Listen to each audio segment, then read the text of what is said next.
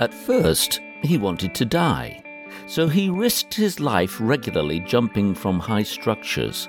But then the danger proved exhilarating, so much so that life ironically took on meaning. He went from base station jumping to wingsuit flying, descending from the top of the Matterhorn. Who is he? The greatest human flyer in the world. Jeb Corliss for the entire hour. I'm Dr. Alan Campbell, and this is Watching America. All my life, watching America. All my life, there's panic in America. Oh, oh, oh, oh, there's trouble in America. Oh, oh, oh, oh. From WHRV Norfolk, this is Watching America.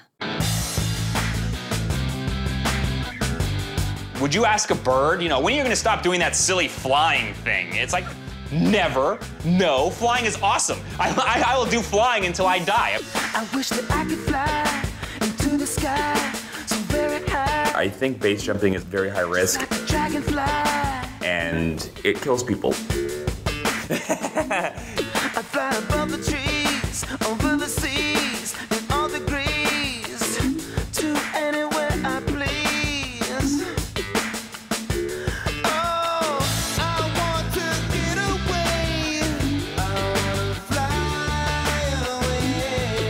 was in South Africa. We were jumping off of Table Mountain, which is a jump that almost killed me 10 years ago. I went back to kind of, you know, conquer that demon that was so terrifying for me because I had a really bad experience. I'm flying, and basically, in order to do the flight that I was trying to do, I basically lean over and generate speed. I'm doing about 120 miles an hour. And I use that speed to then create lift as I plane out. So there were these boulders, and I was flying between the boulders. My left foot clipped one of the boulders, and there was basically a flat granite ledge, and I impacted the ledge at the waist. And as I impacted the ledge, I just skipped off the rock, and it was bad. Two broken ankles, a broken fibula, a torn ACL, and I opened up a massive gash in my shin that was so spread that they had to use skin grafts in order to close it up.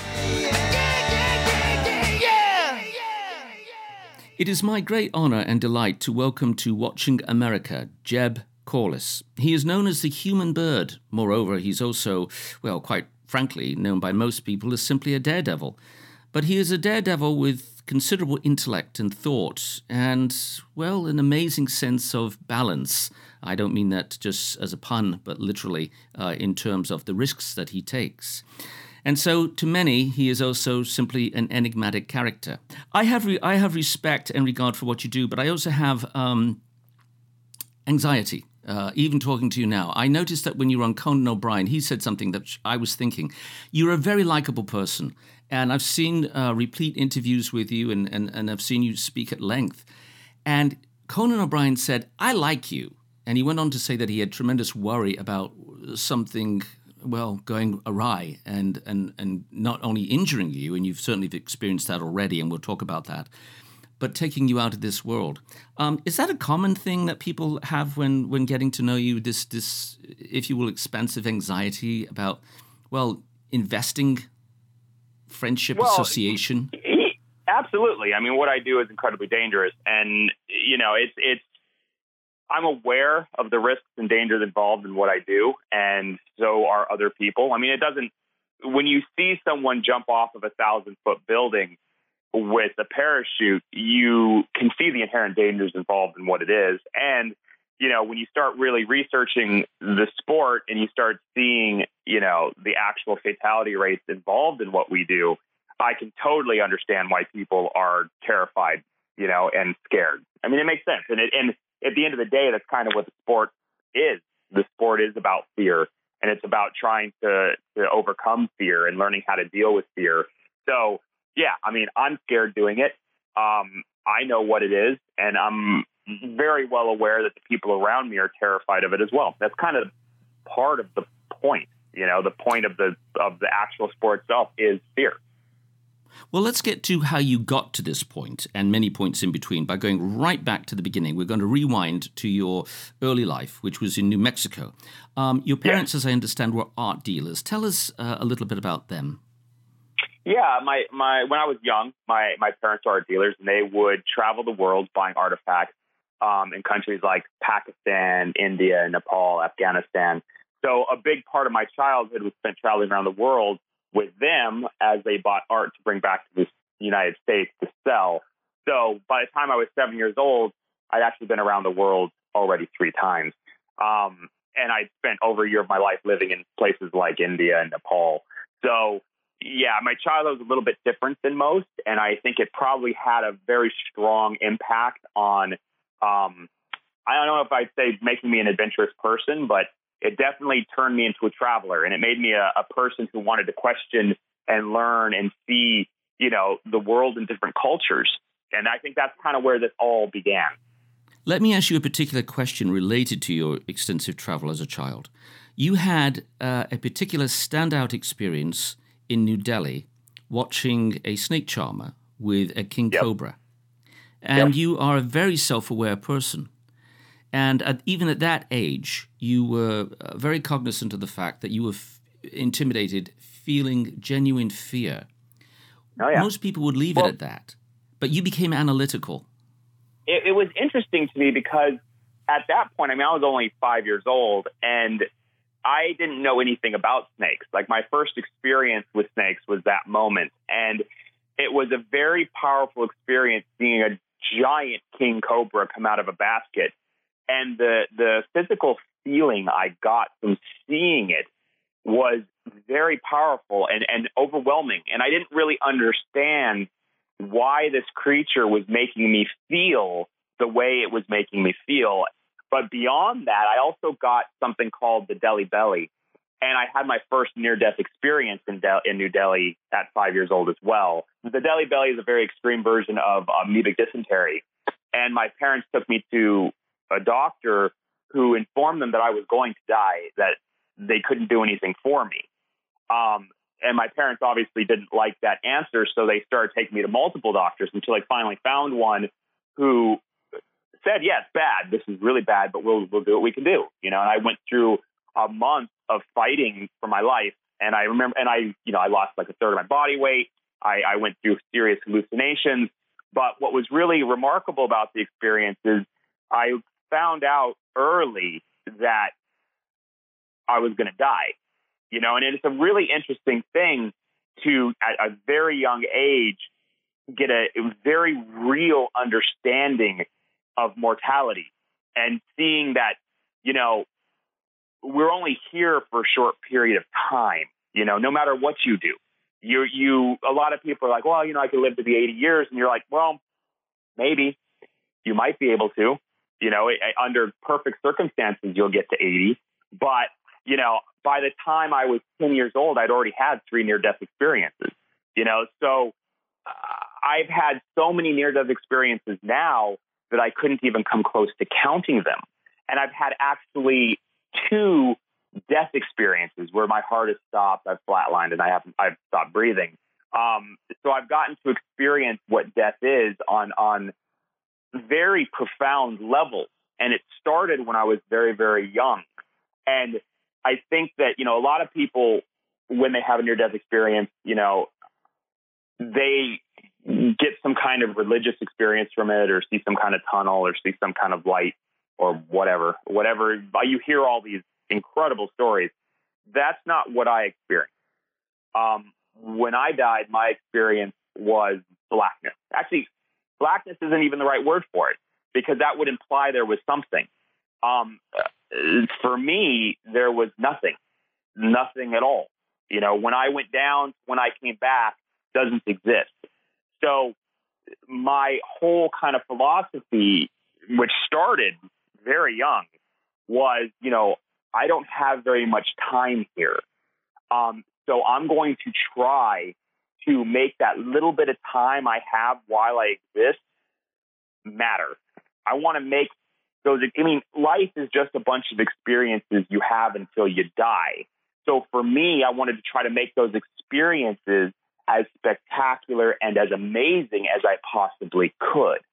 And once I, it's weird because once you come to that, that realization, it actually kind of frees you because you're no longer so concerned that, oh, yeah, well, I'm going to die. So eh, you're like, yeah, I am going to die, so now I have to live.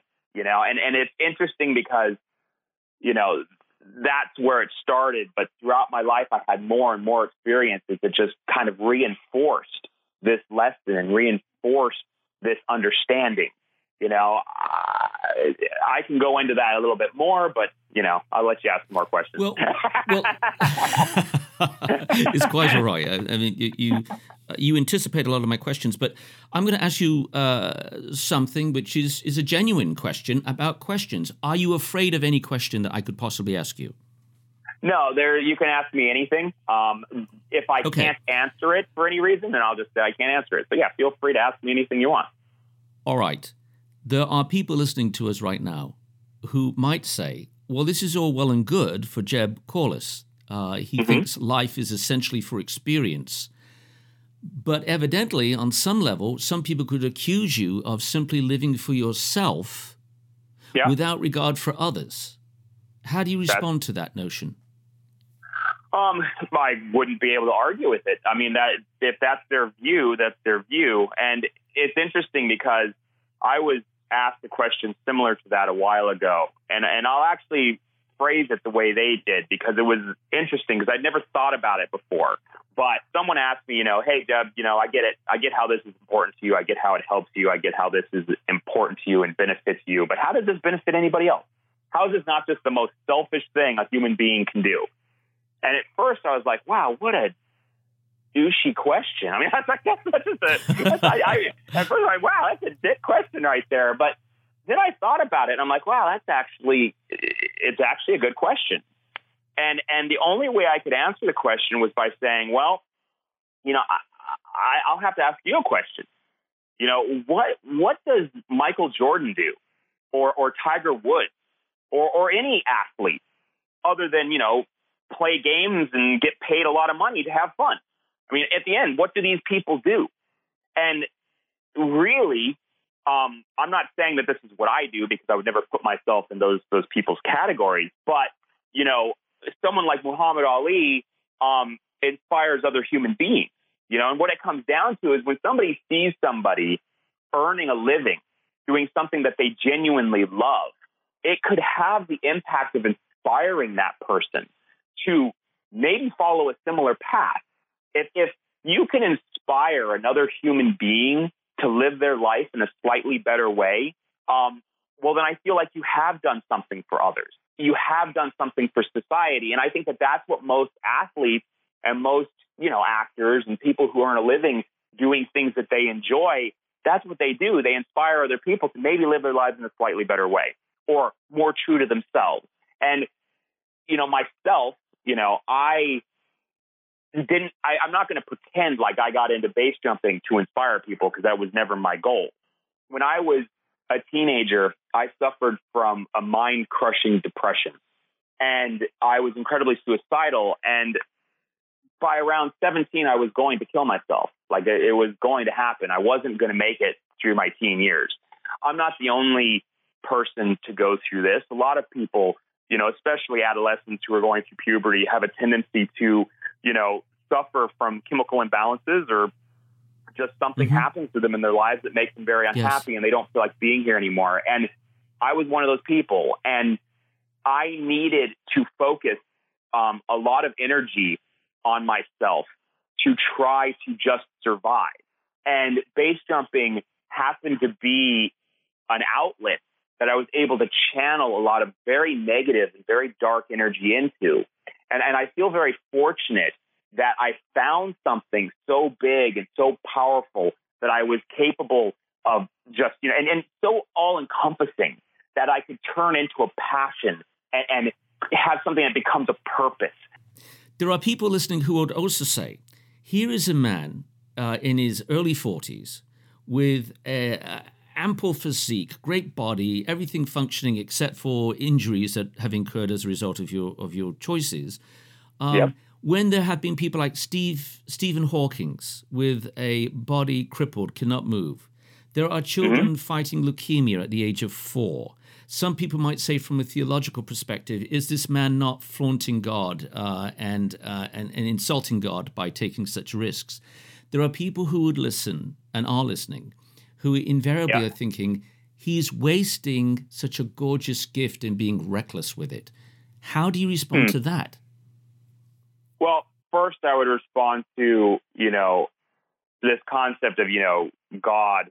I am agnostic um, on a level that I, I would be considered an agnostic atheist. Therefore, I, do, I don't believe in God. So that that first concept is irrelevant to me. Um, Okay. beyond that, um, anyone who thinks that they have some kind of control over when they're going to live and die are wrong. Um, people think, or people would like to believe, that they're going to be the one person who lives forever. They're going to be the one person who figures out how to not die. Um, and I've got incredibly bad news for them. Um, they're going to. And they really don't have any control over it to give you an idea of, of where how I do what I do, I, I guess this is a good way of describing how I'm capable of pushing through um, gut wrenching horror that would make most people, you know, retract, stop, um, and not do the things that I do. Um, as I'm standing on the edge of a building, and I'm very well aware that in the next moment I could potentially die if I make a mistake. Um, and the fear starts to overwhelm me. And every nerve ending in my body is saying the exact same thing it says to you, which is don't do this. Stop. This is dangerous. You know, please, please. You, you are in a battle. You're in a war with yourself in order to actually push yourself to do this kind of thing. Um, I remember two stories. One is my little sister, when she was 16, she had a friend who had gotten her driver's license. She only had her license for about a week. Um, and she was driving herself to school. You know, this is a 16 year old girl, never done anything dangerous in her life, doing something that every one of us do every single day without thinking about. As she's driving to school, someone in the other lane who's coming towards her falls asleep behind the wheel, um, swerves into her lane, hits her head on, and kills her instantly. She didn't even see it coming. You know, that's a 16 year old girl never done anything dangerous in her life, not trying to do extreme sports, not trying to do anything, and is dead instantly without even noticing that it was coming at her. I'll acknowledge that these things happen. Randomism occurs in the universe and in our life experience without question. And that's why I do what I do. Because of Okay. that randomness, because things happen at random, and you can die at any moment, at any time. And, and again, the car accident's one example. I want to give you a second example that's even more extreme. And anyone who's ever studied a brain aneurysm and how brain aneurysms work, I know three different people who've died from brain aneurysm. One was a 23 I know one. Exactly. You know one. So Yes. most people do. Brain aneurysms kill lots of people. And it's a switch that turns you off at any moment. It Doesn't matter how old you are, doesn't matter how healthy you are. And and because of that randomness, because of something that, that can kill you instantly, even when you're not doing anything dangerous, just living your normal life, that means you me personally, I can't talk for other people. I can only talk for myself. I am not going to allow the fear of something that is completely and absolutely inevitable, which is death, prevent me from living my dreams and doing the things that I love. And and the person who looks at what I do and says, "Oh, you're you're you know, there's these people who have cancer and these people who are starving to death and there's people who have whatever, you know, and you're just flaunting your gift." It's like, no, no, no. If you're not living your dream, if you're not doing what you love, if you're not expanding and growing and pushing to the very limit of what you're capable of doing, you're the one late wasting your life. When you get in your car, Jeb, do you put Yeah. on your seatbelt? Absolutely. Okay, well, why? I mean, you can't control your life, Jeb. Anyone can hit you. You, you just cited an example of a 16 year old girl getting sideswiped. Why put on the belt? Uh-huh. Well, it's the same reason why I put on a helmet when I base jump. The same reason Well, why I wear body armor. you, then you are acknowledging by your actions. it's about risk evaluation. You evaluate risk. You do what you need to do to be as safe as you possibly can in whatever endeavor you take on. Which getting in the, behind the wheel of a car is part of that endeavor. So you buy a safe car that has airbags, that has, you know, you do everything in your power to try to survive through whatever it is that you're doing. You know what? Here's a good example. Earlier, you said that I was a, a- daredevil. Which well, that's I how don't- people describe you. Yeah. It is how they describe me, and it, and I get described as that a lot. I also get described as an adrenaline junkie. People use that word to describe me too, which I don't personally asso- associate myself with either one. Um, I'm going to talk about astronauts. Okay, astronauts do something very different than me.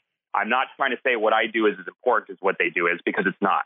But I'm going to talk about a mindset or a mentality. Okay, an astronaut when they fly into space on a rocket that's you know basically firing jet fuel from the, from the bottom of and blasting them off into space, they get adrenaline from that, right? It's a scary thing to do. When they went to the moon, it was terrifying, and no question, they got adrenaline.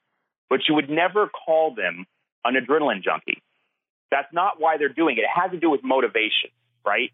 So the Mhm. reason that person is going to the moon is to push the boundaries of what human beings are capable of doing taking the entire human race to another level, right? Um, do they get adrenaline from it? Absolutely. Is that why they're doing it? Absolutely not. I'm okay, but I have to challenge you. I got to challenge Yes. you here, Jeb. Uh, I, I like you so much. I'm enjoying this. I hope you are. But I've got to challenge you. When the astronauts strapped themselves in and they went on the, you know, Apollo 11, Apollo 12, Apollo th- uh, 13 Yeah. was the one that didn't make it. They also have uh, an end mission. It's to bring back rocks. It's to do experiments. It's to advance for humankind. In your Exactly. case, you're not bringing back rocks. You po- you're possibly hitting rocks and have. No, There no, is a no, no, no. difference. You're but again, you're again, you're you're you their mission and only a few of them went to the actual moon to bring back rocks. Most of them just went into space to go into space to prove it could be done. Again, it's to push the boundaries of what a person can do, right? Well, think about it like this. Human beings, since we've had the ability to reason and think and look up at the sky, we've seen birds flying. And since we've been capable of understanding that creatures can fly, we've dreamt of being able to do it ourselves. And now, after however many millions of years, here we are flying. And you need to think about what I think makes the human species so incredible is the fact that we are able to evolve not just by morphing our bodies, but by creating technologies that allow us to do these things.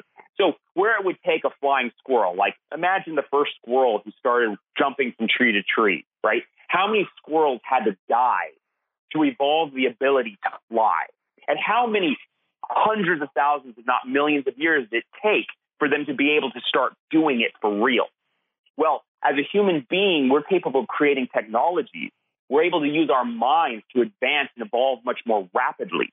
And now a human being can fly like a flying squirrel, right, in just a few short decades. And what we're doing as, as wingsuit pilots, base jumpers, is we're evolving and we're pushing the human species into new territories, new grounds, and experiencing things that people only dreamed of only a few short decades ago. So the the the concept of a human being and adventure and people pushing boundaries, there are always going to be people who don't understand what they're doing. The first people who got themselves into little wooden boats and tried to cross oceans, there were most people like, why would you want to do that? It's great here. Why would you want to go out in the middle of the ocean? What's the point?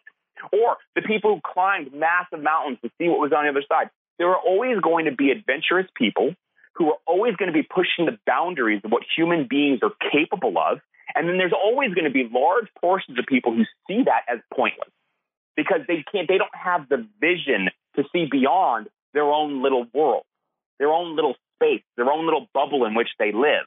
But the person, you know, the adventurous human being who goes out and pushes the boundaries, both physically, mentally, emotionally, in every way, shape, and form, they're the ones who take the rest of the human species kicking and screaming into a new world. You know, me personally, I didn't get into this to inspire other people. I didn't get into this to push the boundaries. None of that was the reason why I got into it. It became the reason why I continued to do it. But in the beginning, I was just trying to survive. And, you know, I was dealing with, with a mental disorder that was putting me into a place where I wasn't going to make it out of my teens. Like I wasn't going to survive. I shouldn't be here. Let me let me let me address that. Let, us get there, Yeah. okay? So, um, if you're just joining us, you're listening to Watching America, and I am delighted. That's not an exaggeration to have Jeb Corliss uh, join us today. He is known as the Human Bird. He's a base jumper, has been for decades, uh, and a flyer. He he wears the equivalent of a squirrel suit. Um, you started out as a, uh, a very introspective uh, basically isolated child in some ways for all of the travel experiences. You've already said that you had three near death experiences. You're driving with your auntie in the back of a car. You're looking mm-hmm. out the window, not thinking anything in particular. And then you notice a bird descending rapidly, initially jumping off from a telegraph pole. And you see mm-hmm. the bird suddenly take flight, and you say to yourself, I want to do that. You have a chorus of people for the next 10 years saying, oh, or six years at least, saying, no one can fly. That's ridiculous. Uh, learn to pilot if you want to, but no one can fly. and you- That's impossible. Until one day you're sitting on your couch, you see a documentary on base jumping, and suddenly you feel alive. That is the turning point for you. And you think, people have lied to me. People have not Yeah. told me the truth, and people have limited themselves. And that starts you on this trajectory uh, where today you find yourself in a, a very interesting position. You have said, I don't like optimists, I don't like pessimists, I like realists. Yep. So That's you true. are a, a reality based, not only jumping based, but reality based individual. When I look at what you do, I am awed. I'm awed by the beauty of it. It is incredibly beautiful. And then the next thought comes because I, I part of my background's in cinema and, and teaching film and what have you, is I think to myself, if it hasn't been already, I think I've seen 21 James Bond films, but you should be hired for the opening sequence of a James Bond scene. Ha- has this been done already? Um, they've done some. They've done like skiing off of cliffs. They've done base Yes. jumps off the Eiffel Tower. Um, I don't think Yes, they've that done any Live and Let wingsuit Die. stuff yet. But yeah, but I but I Okay, do believe well, that uh, we did. I just co- did one for for for Point Break though. We did a massive wingsuit flying sequence for the last Point Break movie.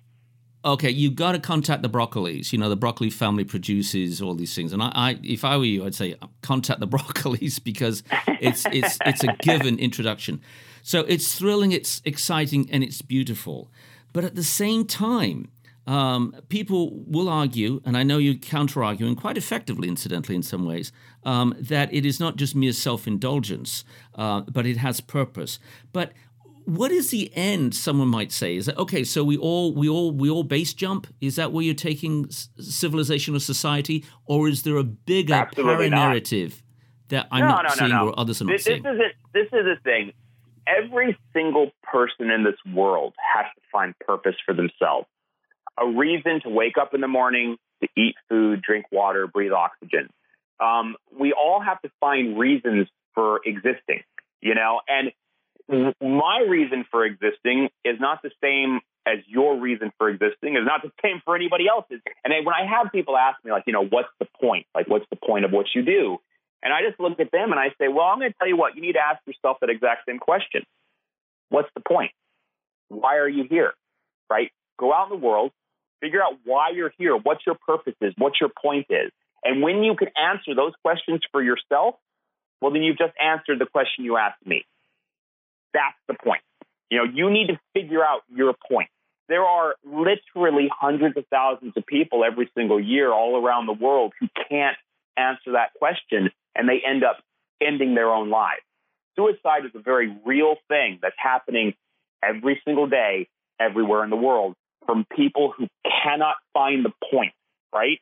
So for me, you know, I don't really care what other people think about what I do. It's irrelevant. Other people's opinion, whether it's good or bad, doesn't matter, right? All that matters is that, it, that I, it gives my life meaning. It gives me a reason to continue um, existing, you know, and, and I'm incredibly happy now. I've become a very happy person over the last 20 years of going through this process. I've learned a lot about myself. I've learned about a lot about why I exist. I've learned a lot about the point of life in general. I, I want to ask a question related to risking one's life. at the outset of this series, Watching America, one of our first programs, I interviewed a California highway patrolman who has talked down over 200 people from taking their lives uh, on the Golden Gate Bridge. Uh, well, let me put this way: it has addressed 200 people from taking their life on the Golden Gate Bridge. Some actually went through with it, but the majority did not. Um, the people were desperate. They were over the edge, um, literally, and willing just to fall to those waters. I lived in San Francisco for 11 years. I watched the video of you um, base jumping from, it looked like both towers alternately, uh, from the Golden Gate Bridge. And I looked on and I thought, this is an interesting man. Because here is a man who at one time was so severely depressed, and, and you actually uh, have reproduced that particular video on YouTube where you spoke about it's a special jump to you because at that time it was a very, very dark period in your life. So dark you can't even express how dark it was.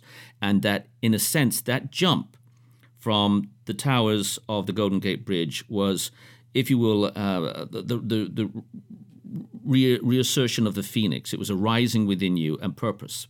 And you spoke Yeah. about it and you said that in some instances, death is not an issue, nor is life. And because death is not an issue, you can afford to enjoy life even more so. So, in a sense, it's a win win. And I immediately thought, obviously, of the fictionalized police officer Mel Gibson plays, where, you know, this is, it doesn't make a difference if you die.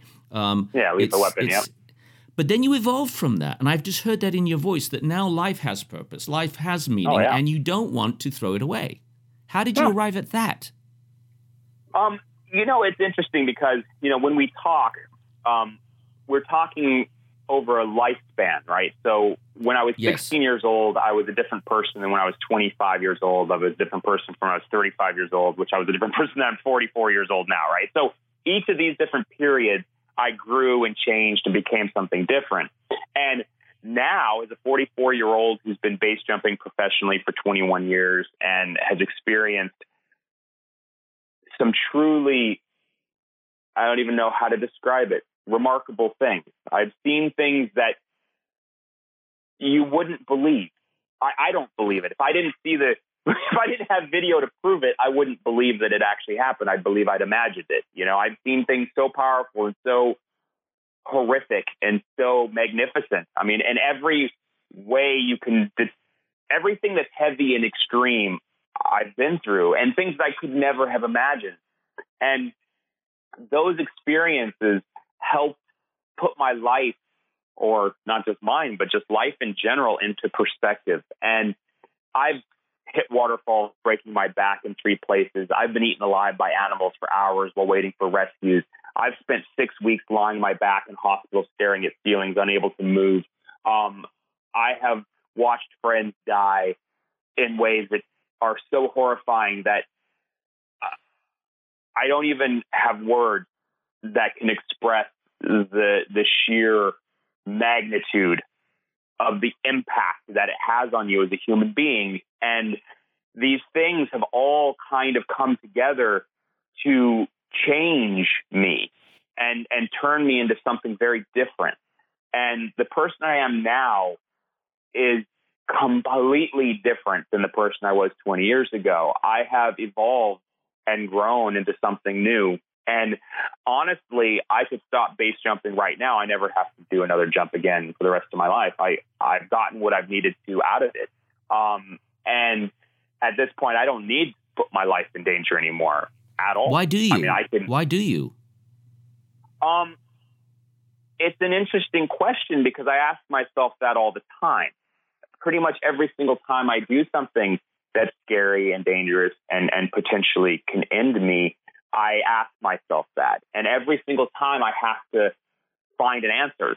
Um, and now it's harder and harder for me to find those answers, you know, because you know, when I was younger, it was obvious why there was no other alternative. I needed it to survive. Like that, it was what was keeping me um, alive, and it was what was dragging me through my life and through time.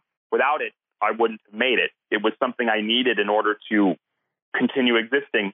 Um, now, I am happier just hanging out at my house with my little dog Ziggy and my fiance Allie, and just you know, I'm I I'm gonna get married, and I'm probably to have kids now. And as I do have children, I'll probably start moving further and further away from this death-defying, totally unreasonable stuff.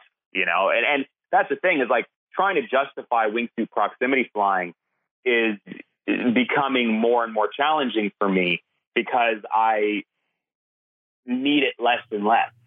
Um, But you also now, excuse me, you have more of an investment now in people beyond yourself. I mean, isn't Yeah, that the oh, correlation sure. here? I mean, Ali. No, actually, I- I- honestly, let me let, to tell you to tell you the truth, man. Now I'm way more interested in in helping others and doing things with others and communicating and connecting and doing motivational speaking and, and doing things that actually do inspire other human beings than I do in actually putting my life in danger. Um, but there's a weird um, paradox or catch 22 or however you want to say it, where you spend your life becoming very good at something, right? It becomes you spend all of your time, all of your energy, all of your power into training one very specific thing, right? And what I'm good at is I'm very good at risk evaluation and I'm really good at facing gut wrenching horror. I am capable of operating at a very high level under very terrifying um, circumstances. Um, that skill that I have developed over a lifetime is something that doesn't really translate well into everyday normal life, right? Right. So it's not like I can just all of a sudden work as a CEO in a company, you know, with the skill set that I've developed. Um, my skill set is unique. your skill set is without question. You're a speaker. You're reflective. Um, I, I would imagine that you are very, very capable of writing well. You are a form of inspiration. You are a walking question mark. You you pose questions for all of us to think about. You really do. But calculated risk, and you say that you you know you, you're comfortable with that. But I'm going to say two words. Steve Irwin. He too Yeah. was very comfortable with what he considered to be calculated risk, and he went a little bit too far out of his bounds and suffered the consequence. Do you feel that you have to continue in this track to justify your existence? That without the, the, the actions that are, are potentially perilous, that you you don't have weight or significance? Because I wonder that speaking to you, and, and I want to say, and I'm, I'm just now I'm just I'm going off the tracks. Okay, forget the Yeah. radio program, forget everything, forget every listener. I don't care anymore. Right now, I do, but I don't. But here's the thing: I am concerned about you as a human being, and I'm I'm talking to a soul. I'm talking to a spirit, whether you accept that or not. You're not you, you you- you're not you don't have a body um, a- alone. You have a spirit, in my estimation. You may say, "Well, this man's wacky." Okay, fine. But I'm speaking to a human being beloved by people all around you, including your fiance Ali. I'm speaking to you and saying, you don't have to keep doing this anymore. What is there more to prove? You know, could stop it, it's tonight. interesting.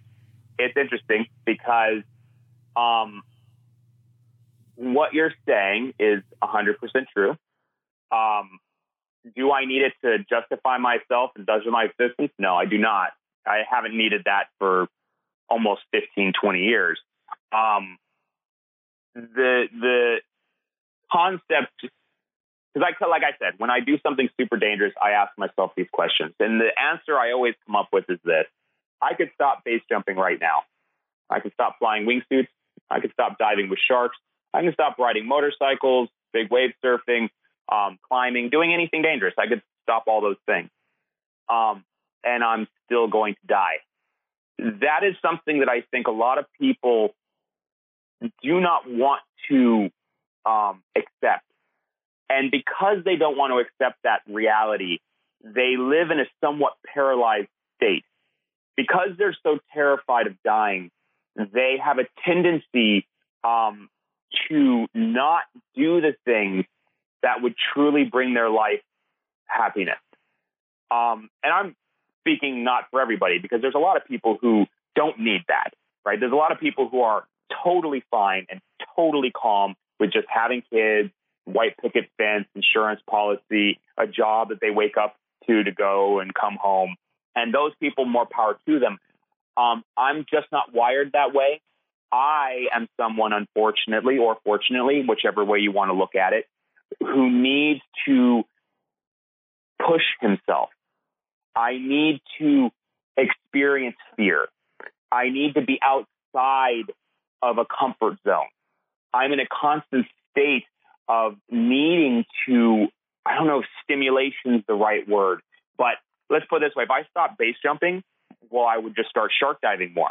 And if I stopped shark diving, then I would just go start diving with hippos more. There will always be something where I'm going to need to push what I'm capable of. And it's just part of my nature. It's part of who I am. And it's how I am happy. I'm happy that way. I mean, I don't use drugs. I don't drink. I don't smoke. I don't drink caffeine. I don't take aspirin or Tylenol. When I break bones, I don't use pain medication. I am a person who is about experiencing the moment and experiencing reality for what it actually is as opposed to what I would like it to be. My entire existence is wrapped around this idea of, you know, feeling the world in which you live and experiencing the reality in which we exist um, and trying to have it as unfiltered as possible. You know, I want, you know, hundreds of thousands of years of evolution that have developed my senses at their optim- absolute most optimum level, you know, to show me the reality that exists outside of myself. I get, you know, it's a good. I had a I had an interviewer ask me years ago, um, you know, when are you going to stop this silly flying thing? You know, and that's actually his exact words. And my response was, you know, would you ever ask a bird, you know, when are you going to stop flying? I mean, if you had the ability to fly, would you ever give that up? Honestly, ask yourself that question. If you could fly, would you just all of a sudden one day say, you know what? Yeah, I don't need to do this flying stuff anymore. I mean, in all honesty, I can't answer that question for you, but I can answer it for myself. And the answer is no, I will fly until the day I die. And the the reality is I will die. It's an absolute inevitability. It will happen, whether I'm jumping or I'm not jumping. Jeb Corliss, I just want to say that we must take some time to talk about the technique employed, not just the philosophical merits or demerits about what you do, but actually about the skill. You are an artist, you are an engineer of a sort in deciding each flight, but sometimes things go awry, as they most certainly did in the most dramatic sense when you were on Tabletop Mountain and uh, or Table Mountain at the top of it, and there was a miscalculation.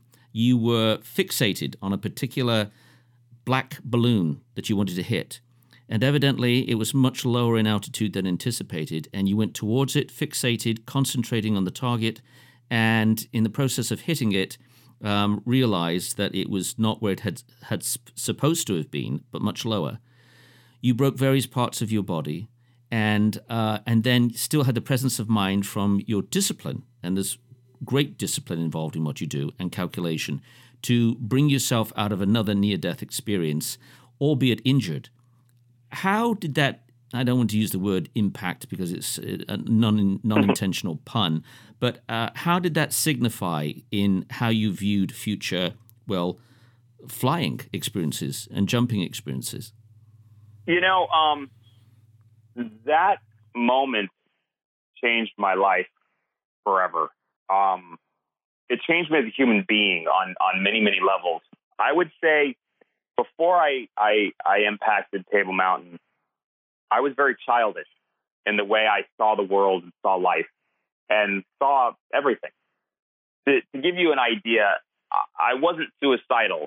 I had stopped being suicidal when I was in my early 20s, um, probably around 20, actually, like 1920 is when I no longer wanted to die. And I actually was very um, interested in surviving, and everything was based on trying not to die. Um, but I had a very fatalistic attitude.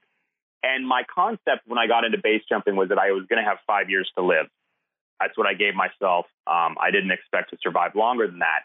My retirement That's, that's, program. that's the length of time for most jumpers, isn't it? Five years? five years is yeah usually the time you get where you either get scared and stop get injured and are forced to stop or you die. And that's what I kind of gave myself. And I, I survived through five years and then I gave myself another five.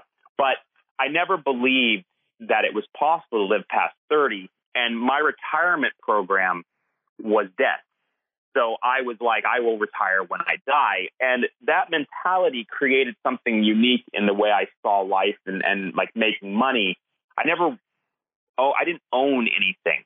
I didn't own homes. I didn't own cars. I didn't own stuff. I would make money and I would spend it on what I was doing. I thought that if I died with one penny in the bank, then I had failed at life. I, I, I had this very fatalistic living every day as if it was the last day on this planet. And it gave me a power that I think is in, impossible for people to really grasp what living like that truly is. When you genuinely look at every day like it's your last day, it means you can do anything. And it gives you this um, freedom that is impossible to describe. And I had that for almost 20 years of my life. And all of a sudden, when I hit Table Mountain, something shifted in me because. Please, desc- please I- describe to the people the speed you were going at uh, and the I am, altitude I am, like. I'm the only person in the world that's documented, like we have footage to prove it, that impacted flat, solid granite at over 120 miles an hour, which is terminal velocity. That's the equivalent of jumping out of an aircraft at 36,000 feet without a parachute and hitting the ground. Um, it's an unsurvivable accident. You cannot live through it.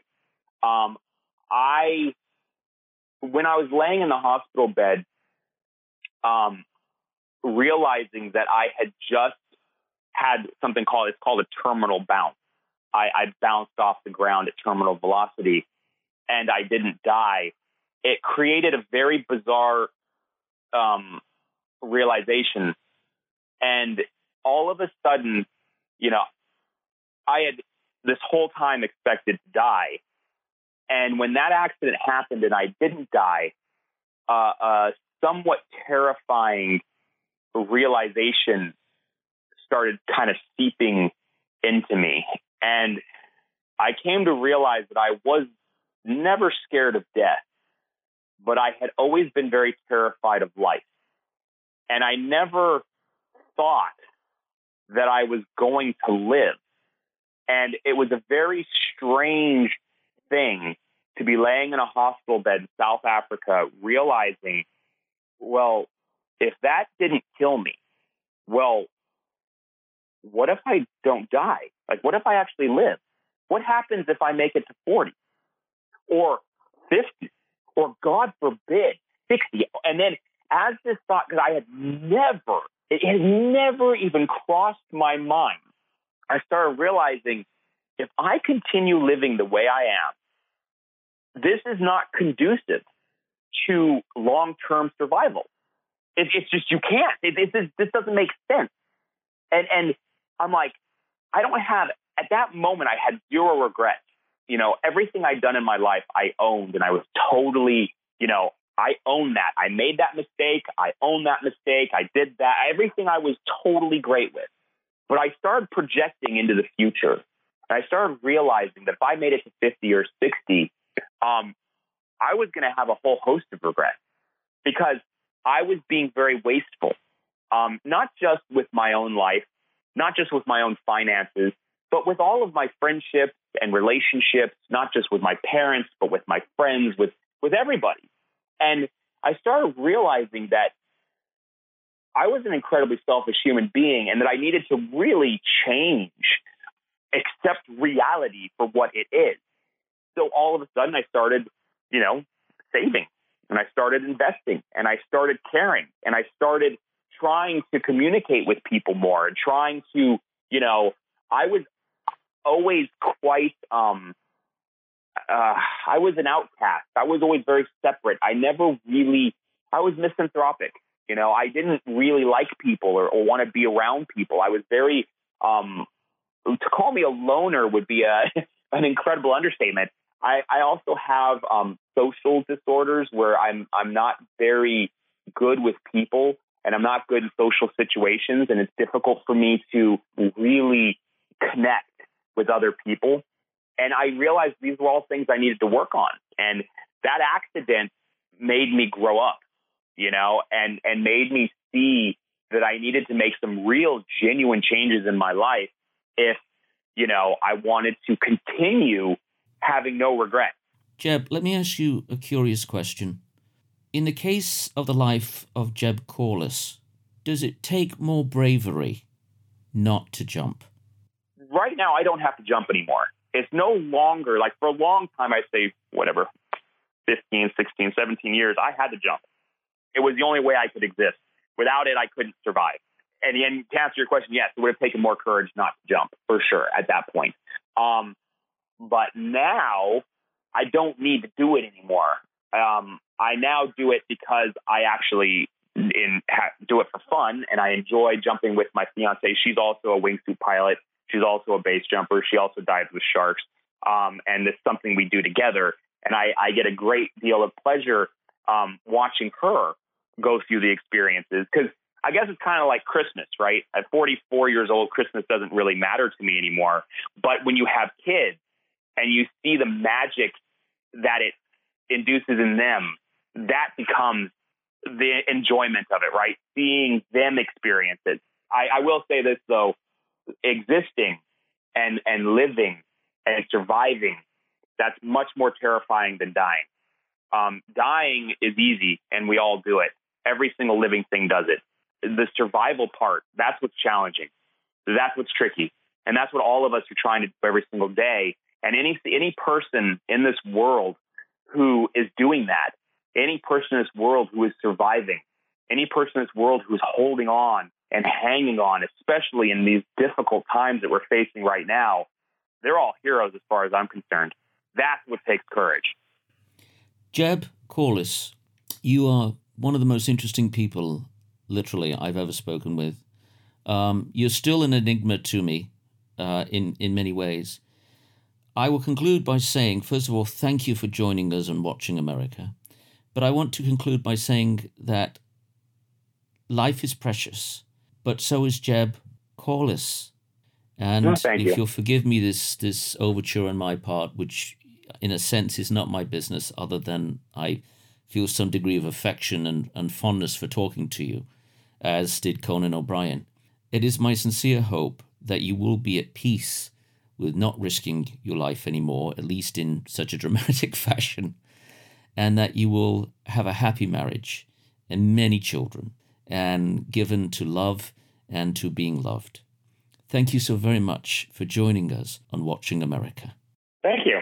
You asked some really good questions, and you challenged me. Most people, most people aren't aren't capable of doing that. You did a really good job of like getting me to like really think about things. Thank you.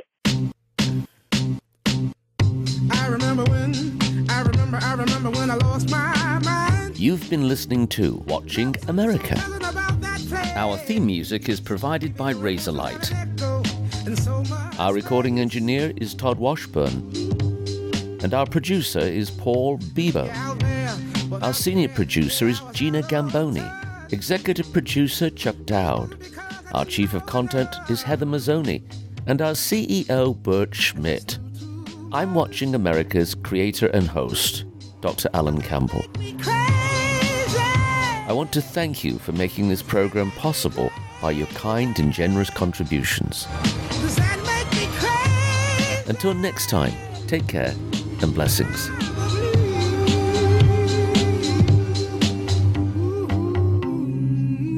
Watching America is a production of WHRV Public Media in Norfolk, Virginia.